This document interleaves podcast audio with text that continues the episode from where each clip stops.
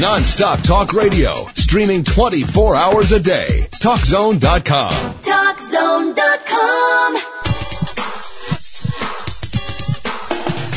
time for Healthy Talk Radio. By the powers vested in me by the Federal Communications Commission. Coming to you live from the headquarters of the Global Health Network and across the World Wide Web.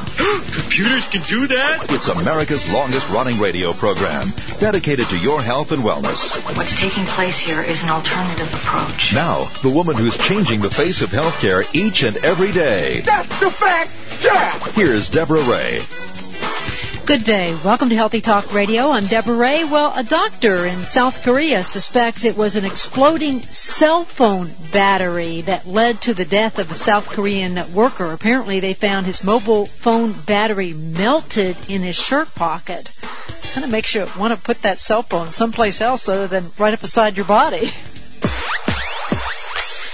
Is um, the expert who joins us on a regular basis when we talk healthy pet talk. He's Dr. Wacky, um, also known as uh, Dr. Eric Witherspoon. I guess that's what his parents named him. He's a noted vet uh, who has a wide uh, knowledge in terms of taking a more natural approach to our pets' nutrition, to remedies for them. He joins us today, and we'll talk about some of that individuality. You don't want to uh, to buy your children maybe a border collie if you live in an apartment. We'll talk about individuality as it relates to uh, our animals' temperament and their nutrition, and open phone lines for you to talk with Dr. Wacky. Healthy Pet Talk today on Healthy Talk Radio.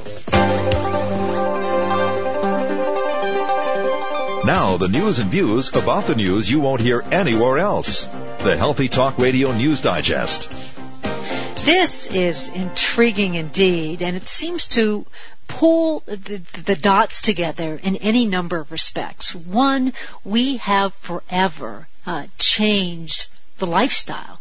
Uh, in industrialized countries, we exported the four basic food groups, which now correlate to McDonald's, Wendy's, Burger King, and Taco Bell, uh, and are, are, seeing obesity, heart disease, arthritis, cancer uh, follow um, this, this change in lifestyle, particularly this change in nutrition, as, uh, as well as the accompanying sedimentation that, uh, that often goes hand in hand with that Western lifestyle. It's a meat sweet diet, heavy in the animal proteins, sweet uh, beyond compare. in terms of the number of sources of sugar found in processed foods. I think only followed by a close second in terms of salt in processed food. And then, of course, there's the fascination with technology and why technology is wonderful and serves us in so many ways. It sets a scenario where we're much more sedentary. Uh, the combination has created uh, rates of obesity, um, overweight in this country like none other. Uh, type 2 diabetes used to be adult onset. We now see it in teenagers. And just a whole litany. Y- you know what I'm talking about. But the interesting corollary here, we now see patients, for example, being prepped for, for gastric bypass surgery, bariatric surgery, who are being termed, oh, we, we can't operate on you. Not because uh, the extra pounds have made you an anesthesia risk or coronary, a cardiology risk. That's true. But what we find is that obese people who have consumed a lot of food, and you would think, no way somebody that weighs 300, 350, 400 pounds is malnourished. But that's exactly what we are seeing we are consuming a lot of empty calories and we now have malnourishment at, at, at rates, I mean, we'll, talk about what the British report out today is about uh, malnourishment in, in, in industrialized countries. But this new research out of Canada that's published in the current British Journal of Nutrition says that multiple vitamins and minerals could reduce appetite in women on a weight reduction uh, uh, regime that we are finding for the first time giving dietary supplements works to reduce appetite. Now, what can we learn from that? We can learn from that from the standpoint of taking a look at what happened when Dr. Dave Thomas out of Great Britain checked out 1940, 41, 42, 43, all the way to 1990 additions of the chemical composition of food. What he found was amazing. That broccoli in 1990 had three quarters less iron and cauliflower had 60% less magnesium. That the, the fast technology driven method of conventional agriculture and the use of nitrite fertilizers has forever changed the chemical composition of food. Code word for change the nutrient quality of food. So you may be eating a lot of calories and getting a lot of weight. You're not getting a lot of nutrients. Enter some of the studies, and we just talked about the one commissioned by the European Union, a four-year study done at Newcastle University in Great Britain on organic food. Up to 40% more antioxidants than food grown conventionally, i.e., it has more nutrients. Uh, and for example, uh, milk um, from cows in an organic fashion, up to 80% more antioxidants. So you're getting more nutrients with the same amount of food. So you know. Have, have you ever been to one of the big theme parks in this country with your family? And, and thought after two days, maybe a weekend at a theme park, you know, I've eaten everything but I'm basically just hungry. I just keep, you know, we go from the popcorn, we go to the next, uh, you know, to the french fries, and you just, you just keep eating. And it hit me that, oh my goodness, I'm eating a lot of calories, but they're empty calories. They're not nutrient dense. They're calories that are rich in sugar and salt and fat. Not good fat either. But they're not rich in nutrients. So with the correlation coming from two major Canadian universities that multiple vitamin and mineral supplementation for women on a weight reduction program could reduce their appetite. Think about that mechanism of action. Double-blind, randomized controlled studies on women trying to lose weight and taking a look at supplemental nutrients and their appetite. And what they found their hunger level went down when they were supplementing with nutrients. If you said for the next two weeks, you're going to eat no processed foods, eat no bad fats, if you eat grains, eat only whole grains, it's difficult to eat a lot of food when you're eating whole grains and fresh fruits and vegetables. Because you can eat a, a, lot of these foods, but you feel very full because of not only the nutrient content, but nutrients like fiber as well. So isn't intriguing that multiple vitamins and minerals could reduce appetite in women on a weight reduction regime, according to now two published studies in the British Journal of Nutrition, which has the larger message to all of us struggling with keeping that weight off? Let's just see, you know, over the next week and maybe the week after that, making some subtle changes in our diet. Next week, no bad fats. The week after, eating grains, eat only whole grains. The week after, get some good fats each and every day. The week after, let's see how we can go organic. That multiple vitamins and minerals in our food and by supplementation, quote, benefit weight and hunger at a fundamental level. Isn't that intriguing? As is the British report um, uh, just out today, indicating from the British Association for Parenteral and Enteral Nutrition. These are the medical nutrition, you know, the IV tube feedings, the intravenous feedings. They found that one in four Brits admitted to hospitals were malnourished. We have found similar studies in this country that anesthesiologists uh, about to anesthetize a patient for a procedure or a surgical procedure say, wow, look at the rates of obese of, of malnourishment in this country. If you go to cdc.gov, look around for the National Health and Nutrition Exam Survey. It may be abbreviated as NHANES. What you'll find is mind-boggling. 95% of Americans don't get optimal vitamin E. 40% of Americans don't get optimal vitamin C. 60% of Americans don't get optimal calcium. if you look at all age groups, up to 80% of Americans don't get enough magnesium.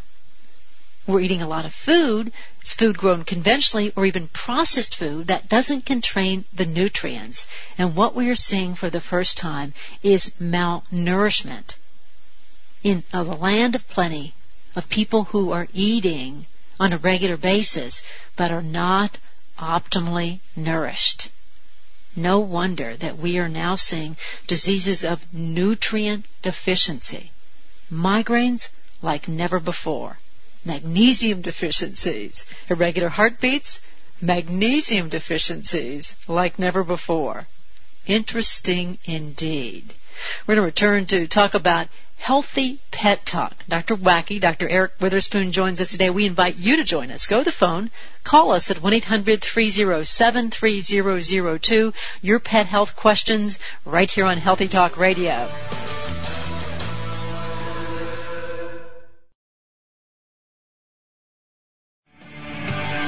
The most affordable health insurance on earth. Healthy Talk Radio.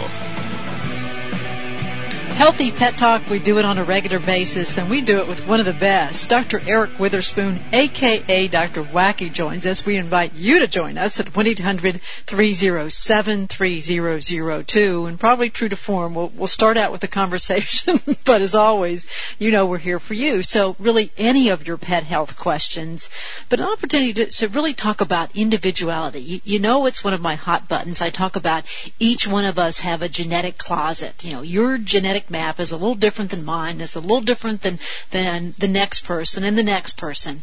But it's up to us how we fill that closet, that we can affect genetic expression because of the dietary choices and lifestyle choices and laughter and, and, any number of lifestyle factors. So just think about it.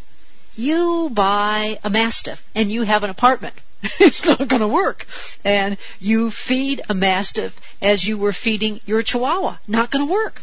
so let's talk about some individuality as it relates to those who oh, talk about health benefits. I know of nothing that benefits your health in so many more ways than your pets with Dr. Wacky. Hello and welcome, Dr. Wacky. Good morning, Deborah, and good morning to everybody out there listening. I hope you all had a happy Thanksgiving.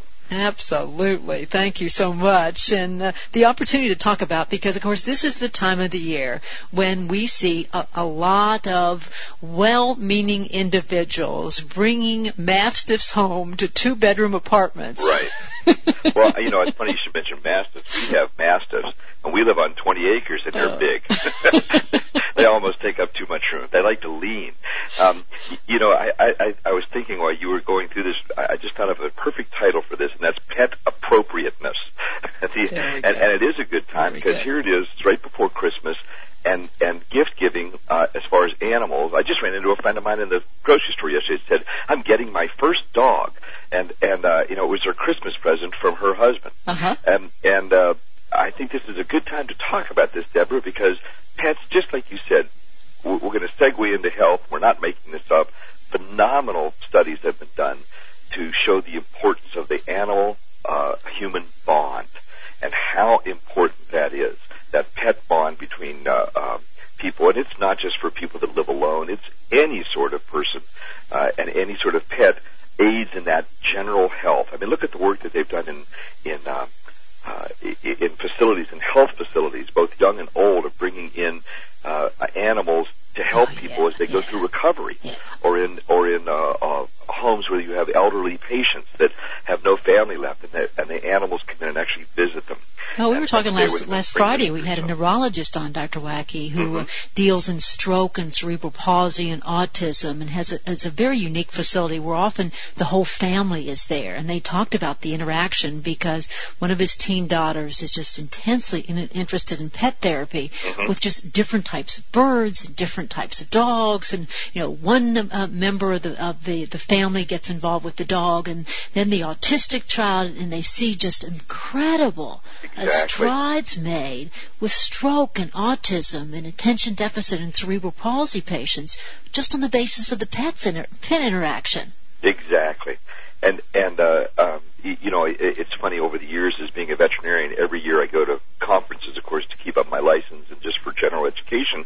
And every year there are more and more lectures and, uh, and labs and, and, and observations given and attended by veterinarians on the animal human bond, on the pet animal pet human bond. It's a very important to our health. But back to this pet appropriateness, I'll, I'll, uh, this is not really an anecdote. It, it comes out anecdotally, but it's a, it's a fact. Years ago, when Walt Disney came out with uh, 101 Dalmatians, uh, Cruella de Vil, yes. Every, exactly. Cruella de Vil. Don't get me started singing. We, we, have, we do have sensitive ears on the radio. Uh, we, we, uh, ev- uh, there was a run on at pet stores and through breeders that people went running out and bought Dalmatians because they, they thought they were all going to be these cute little squirmy uh, dogs, totally responsive, just like the the ones that were animated by Walt Disney. Well, three to four months later, shelters were filled with unwanted, discarded Dalmatians, uh, and a lot of it is uh, this: the Dalmatian is, and this is not a relatively high-strung dog. They need to be in certain situations. They do have some unique situations, uh, uh, uh, conditions, uh, such as uric, they form a uric acid stone. That's just kind of a, an aside there, but it's something that people need to be aware of. And so they bought these dogs that grow from little puppies into a 60, 80 pound dog that wants to move, is wiry, has a tail that slaps around, and, and all of a sudden the cute little puppy that they got for their cute little kids that had seen the movie um, has overrun their house. No fault of the dog. It's the fault of the owner. And I think that's really important that that that anecdote right there is one of those things that uh, um, that I want people to be leery of. Yeah. And I think a really important thing, Deborah, is when people go to look for a pet, is talk to your veterinarian. You would be amazed at, at how much information you get, not just from their health. There's some great books out, the, the genetic aspects of purebred dogs, all the way to just the characteristics of dogs. And uh, even if you can't get that book out of the library or something like it, uh-huh. speaking to your vet or the vet staff is wonderful. They'll be able to say to you, "Oh, you don't want to get that dog," or "You want to get this dog. This is a good one." Uh, you know, you're you're um, you're a friend of mine, Nancy Gore, who who helps me put this together with sure, you every week. Sure, sure. Uh, said they live in California, Southern California, and they bought a border collie, and they live in a house oh. in a suburban area of California.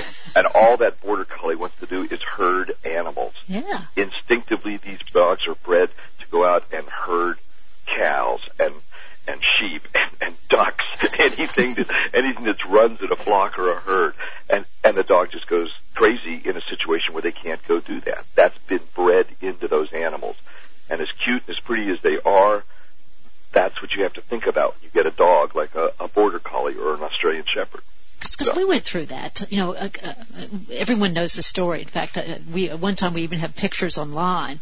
Um, you know, had had a couple of Chihuahuas, uh, fed them organically, very healthy. Never had to, uh, you know, to to really have any medical intervention because these dogs. You know, we did. I, I screamed with the with the pesticide use. right.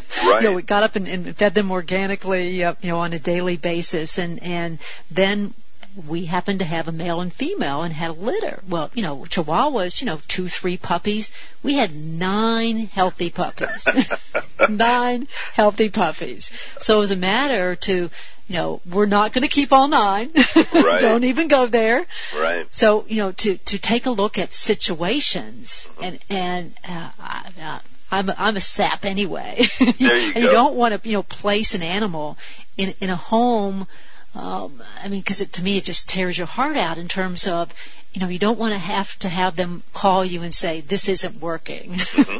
nor do you want to worry all the time that that it's not, you know, it's it's not a match. And I never thought of asking the vet mm-hmm. because I'm sure you know it's so much emotional as opposed to exactly. And, and I'll tell you something here: is we, since we're dealing on health I, I don't think it's wrong. I think it's very helpful for the vet and the vet staff. I, I will tell people, I'll use this as an example. And again, I apologize in advance to everybody that owns a Cocker Spaniel. I'm not picking on them. I just use them as an example. Okay. We, I grew up with Cocker Spaniels. Um, the, uh, they may have, they may be more prone to ear infections. So I just tell the people up front, this is a cute little puppy. I want you to be aware of the things that you may be encountering with this dog, even if you are the greatest owner in the world. So these are the things I want you to be aware of. And I think that's really important to know in advance. These are the conditions or the problems that certain breeds, whether it's dogs or cats or pocket pets like hamsters and gerbils and stuff, these are the problems that you may encounter. So let's be prepared together as a team. You as the owner, uh, you know, me as the as the healthcare provider, as the veterinarian, to help you with that and to be aware of that. And some people might go, "Oh, I don't have the time to deal with that sort of situation." Okay, well, let's look at another pet then. So, just good, a thought. Good, good thought. Good thoughts. Well, we're open to your thoughts as well and your questions. It's Healthy Pet Talk with Dr. Eric Witherspoon, aka Dr. Wacky, joining us today. We're a phone call away, 1-800-307-3002. Whether it's a story to share or a question to ask, Healthy Pet Talk with Dr. Wacky joining us today right here on Healthy Talk Radio. Warning. Healthy Talk Radio presents revolutionary information that could cause facial tics and foaming at the mouth, but it's backed up by documented research and presented by credentialed guests. It may not represent the views of this network, this radio station, or its sponsors. But hey, it's not like they went to medical school.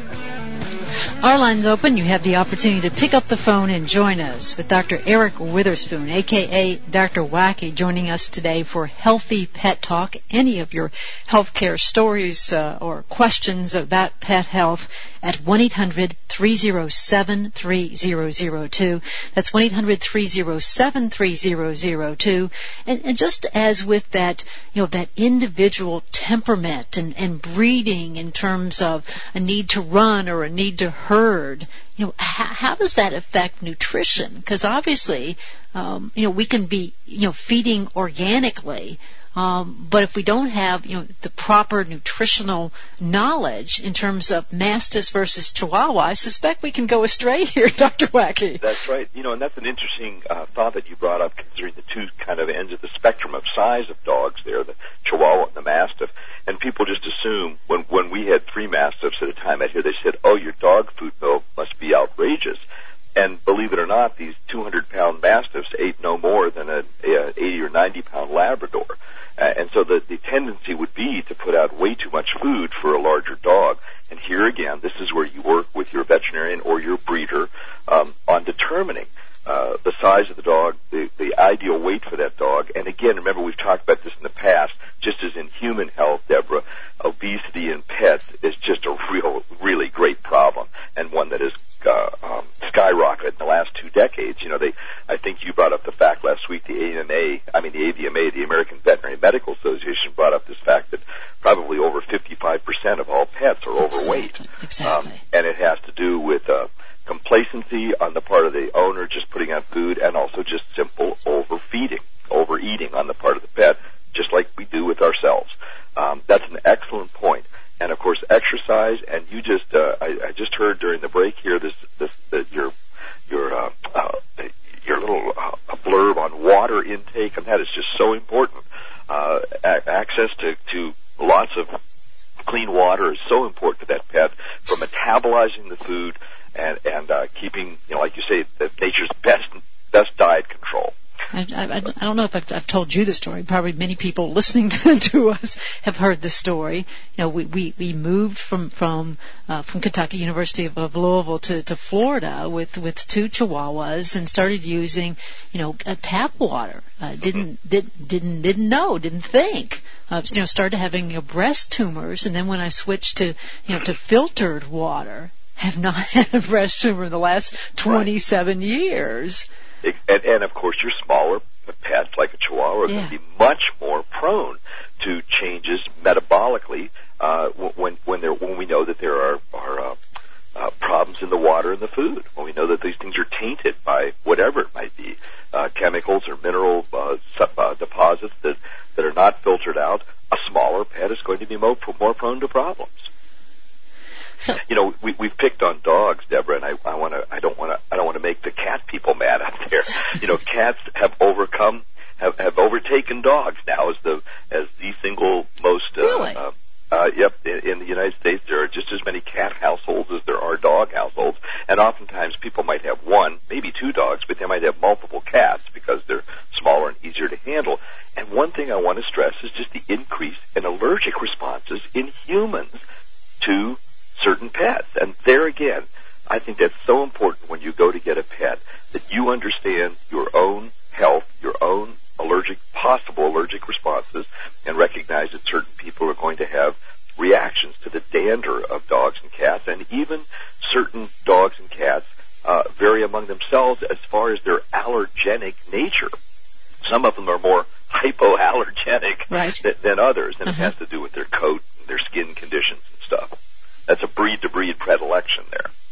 Interesting, because we were talking, I was mentioning the neurologist and, and you know, the daughter who was intensely interested in pet therapy. In fact, she actually set up with some 30 different assisted living homes in the area for Right. so, you know, for some some regular pet therapy. That you know she knew instinctively just because of her experiences. I mean, here's a you know a, a 13, 14 year old in in a medical practice that certain birds, for example um, you know, just because of, of their inherent, uh, you know, character and nature, you know, are either better for, for autism or stroke patients. Um, and we, we, we, you know, I, I don't think uh, many of us appreciate that fact, Dr. Wacky. Exactly, exactly. And, and another thing we'll, we'll go back into is that there are not. Um, fortunately, we live in a country. I will, I will laud our system of the USDA and the FDA, at least, you know, protecting us as much as they possibly can, in some ways, against diseases. And and there aren't a lot of what we call zoonotic diseases that we see a, a tremendous amount of. But it, but but parasites, the external parasites that dogs and cats can carry, in particular fleas and bites, Right. can be a problem to humans too. So there again, um, when you take on the responsibility of a pet, they're not just there to to give you that good feeling. You have a lot of responsibility to work with them uh, to make sure that they are free of both internal and external parasites, besides their their good feeding condition. Sure, I'm sure when you have kids and, and pets, you know, it's everything that's on the floor. That's right. is in both of their mouths. That's right. And, you know, we just had a situation. Um, um, know, um, my sister, you know, two very small children, Chow, uh, little two-year-old. She is very much Dennis the Menace. And now all of a sudden, uh, you know, somebody, uh, Haley's being rushed to the hospital. The Chow has, you know, uh, you know, bit Haley on the face and plastic Right. surgery, and everybody's, you know, wringing their hands in terms of, oh my goodness, we've had this dog for 13 years. Now Right. what? Right. And, and you know, there, now, now you just brought up two really interesting points. Age. Okay. A 13 year old dog of any breed is going to be a little testy. I love somebody just sent me something that says, don't, uh, don't tick off older people. They're already mad at being old. You know, and, and it's the same thing with dogs. Don't tick off the old dogs. They're already mad because they're old. Um, and, and, and chows. You, you have to remember, we have to remember that certain breeds of dogs. We talked about the herding dogs. Certain breeds of dogs were bred to be guard dogs. They were bred to be this way. And and to be honest with you, some of the dogs that I was the most leery about, depending on the owner, in my practice, were these dogs that were originally bred to be guard dogs, such as chows and Akitas. They're so cute looking, they're fun looking, they're beautiful dogs. Yeah, they are. But they are bred not to babysit a two year old, Huh. uh, but they're bred to guard. They were bred to guard palaces in China and Japan. You know these these uh, some Sure. of these Asian guard dogs. Right. You have to remember that it's inherent in their genetic stock. Plus, Um, you have to wonder, you know, all the vaccinations, all the processed foods, you know, so many of these animals, um, you know, uh, uh, fed, you know, uh, that dry food, and I, you know, I worry about things like, you know, we talk about, you know, good fats in terms of behavior and learning ability for children. You know, why isn't the corollary true for for, for pets as well, Dr. Wack? It, it's very true, and you know, and all this all this really began to change probably 30 years ago when when Science Diet, two two companies. I hope they, I really, I want people to know they're not paying us to say this. I think it's just really important to give uh, uh, uh, some some laud, some, some kudos to to the Morris Morris Foundation and and the Iams Company that really said we're going to provide nutritional scientific data for this, and because of that, most those nutritional standards uh, to be able to determine, just as you said, the good, the bad fats, the good, the, the organic versus, uh, you know, of course there are there are companies out there. There's a little company in North Carolina that produces a raw diet for for pets. It's just a great little company, up and coming, called Petoria, uh, that has more information about raw diets for for pets than anybody else that I know out there. And uh, you know, every animal is going to be treated differently. Uh, some of it according to how the people will respond and and, and their pocketbook, you know, what they want to spend on Right, their right. on their pets. But but all that nutritional data is available either through the, the reputable pet food companies or again through your veterinarian. Uh, usually there's tons of literature that you can get through that vet's office. And even if the vet, him or herself, can't speak with you, the vet techs and the staff that run these offices are just wonderful. They're the ones oftentimes dealing with the nutritional issues with the with the pets. So utilize them for sure. I, I, I encourage people. Well, uh, you know, people who, for example, uh, think that they're doing their pets a favor, uh, you know, a favor to keep food down all the time. Uh, Right. I'm sure. I mean, that Wrong. has to. wrong, wrong, wrong. You know, that's convenient. but but really, you know, we look at uh, uh, figuring out the number of calories and the and and the the, the number of uh, you know exactly the amount of food that a dog or a cat a certain weight should get per day, and recognizing that some animals are more kind of grazing animals, like cats will come and eat a little bit and walk away. Some dogs scarf their food down all at one thing. You talk with your vet or or your breeder on whether somebody uh, a pet should be fed once or twice a day, and and that amount that amount of food is put down either once or divided into two feedings, or in some cases, if there are problems that we need to feed an animal in smaller amounts several times a day, you divide that daily amount up. Um, uh, y- you know, a- and give that daily, not just a free graze at all times with an open, uh, an open food bowl. Same thing that people do with horses. You know, you, you look there and you see this gigantic animal, and you feed them in the morning, and you feed them in the evening, and you're going, gosh, they look hungry. But if you can calculate their body weight and their mass and what they should have, and how much weight and calories of hay and grain they should have, that's what they need. Otherwise, we'll kill them with kindness.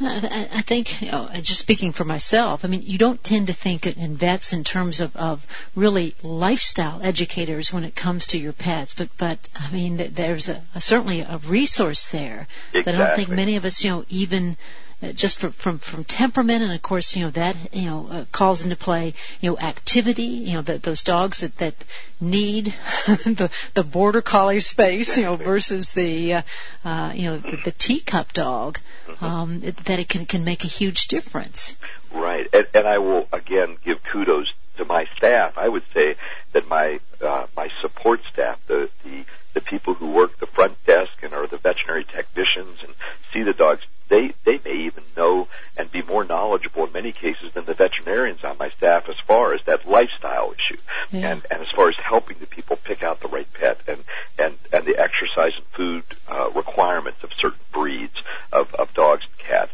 Just I just urge people to to recognize that's another source, that's another resource that you can that you can get out of your local veterinary hospital. Yeah, yeah, and, and knowing we, we, I was just, I was when I did this interview and, and was talking with this this young lady, this 13 year old, about you know the, the pet therapy that she'd organized in her, her father's neurology practice and what she was doing in the area. Uh, we we talked about uh, the nursing home concept, and I've had the opportunity to talk uh, to Dr. Bill Thomas, who started this Eden alternative, where uh, you know assisted living nursing home facilities have a, a community in terms of uh, you know cats and dogs and, and and birds that are part of it. Right. You know, we can certainly see in terms of uh, seniors that that a pet offers so much, but but there you really want, at least in my mind, Dr. Wacky, really want to make an informed uh, choice, not only in terms of nutrition, but really uh, you know p- uh, temperament. It's not only as important for that two-year-old,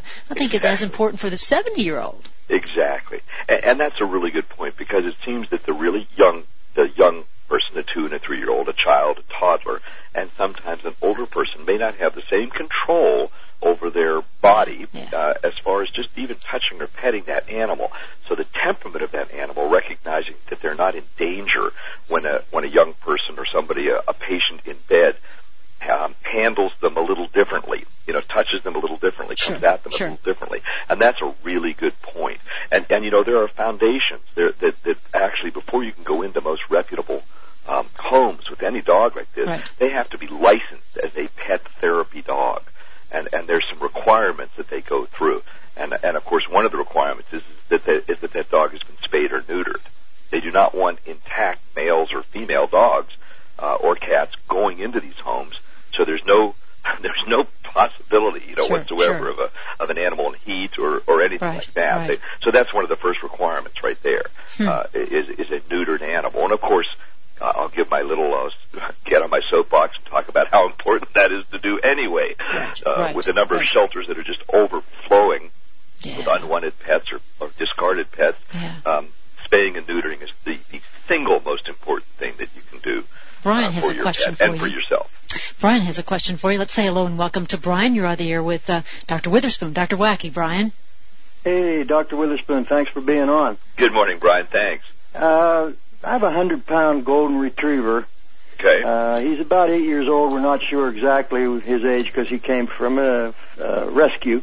Mhm. But anyhow, big guy has a lot of trouble with his back hips. right. And, uh, you know, the funniest thing, I mean, you know, he's taking, uh, glucosamine and MSM and all, and, uh, you know, it seems to help him somewhat. But one of the things that our vet said was that peculiar to the breed is that Goldens suffer in silence. They really do. You know, I got to tell you, if I could pick any one dog that always has a smile on its face, it's the golden retriever.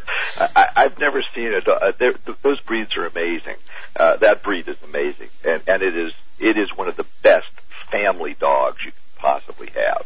Um, a hundred pounds, depending on the size of the you know the, the bone structure of that dog, that's on the high side for a golden retriever. So Hold that thought we'll be back.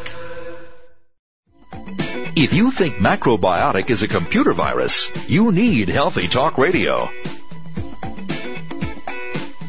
Healthy Pet Talk with Dr. Eric Witherspoon, aka Dr. Wacky, joining us today. We're talking about Brian and his 100 pound golden retriever uh, uh, with that hip uh, problem, suffering in science. Brian, welcome back. Thank you. Hi, hi Brian. Uh, uh, listen, if I, I know we've just got a short amount of time, but I wanted to. The most, the, the single most important thing you can do with, with the is really control your dog's weight. Um, you know, getting any excess weight off of that dog is, is going to really help, especially as they get older with their bad hips. The second thing I'd suggest, if you haven't done it already, on an on a you know late middle aged retriever, ten years of age like that, is a simple X-ray. If, and, and and usually I would take two, and here's why. If you do uh, what we call a hip film, you can determine the shallowness or, or the actual joint health of both hips. I and see. that is really important because of the unfortunate problem that we see in especially um, middle-sized to larger dogs of hip dysplasia. Okay, and Right. the second thing is that the lateral view will give you a view of the spinal cord, spinal column, so you can see whether or not we have what's a very common condition called spondylosis, spondylosis deformans in these larger dogs that forms these little arthritic uh, pieces of bone between linking the two uh, the vertebrae together. By simply having that, you and your veterinarian then can make it, uh, an informed decision about uh, not only medication, but perhaps even uh, some surgical. And I'm not talking about a hip replacement, you know, at this at this age for your dog, but but some surgical procedures that may help take away that pain. Because you said it right, you hit the money on uh, on the nose here when you said that the dog that, that retrievers suffer in silence. They may be in a lot of pain and and just want to please you so much they want to jump up and run around and chase the ball and and you never know how badly they hurt. Yes. Well, see, the funniest thing is when it, when he's moving ahead forward, he's fine. But it seems like when he tries to move laterally, then they just give out. But it, Right. it's it, it's not like he, as as you and I would, if we had pain. I mean, we'd be walking gingerly or anything like that. He doesn't do it. So He doesn't you know, it. naturally, we're hoping he's not in pain. But Sure. uh, the poor guy, and and as far he has a big frame, so Dr. Tom says he's 90, around 90 would be ideal for him. and Right. He's you know he's down to around a 100 now. Sure. So. Uh, but you know, he's just such a wonderful doggy, and Yeah. and uh, you know, Dr. Tom had suggested that uh, perhaps a hip replacement was the way to go. Uh, do you feel that at, at eight or nine he's too old to do that, or what? Well, I, I, I'm going to give you the practical side. I always like I always think with people's pocketbooks and also Right. the recovery for the dog. there is a simpler procedure called an FHO, a femoral head ostectomy, where we actually remove the femoral head. That's the joint. That that's the part of the uh, leg that fits into the hip.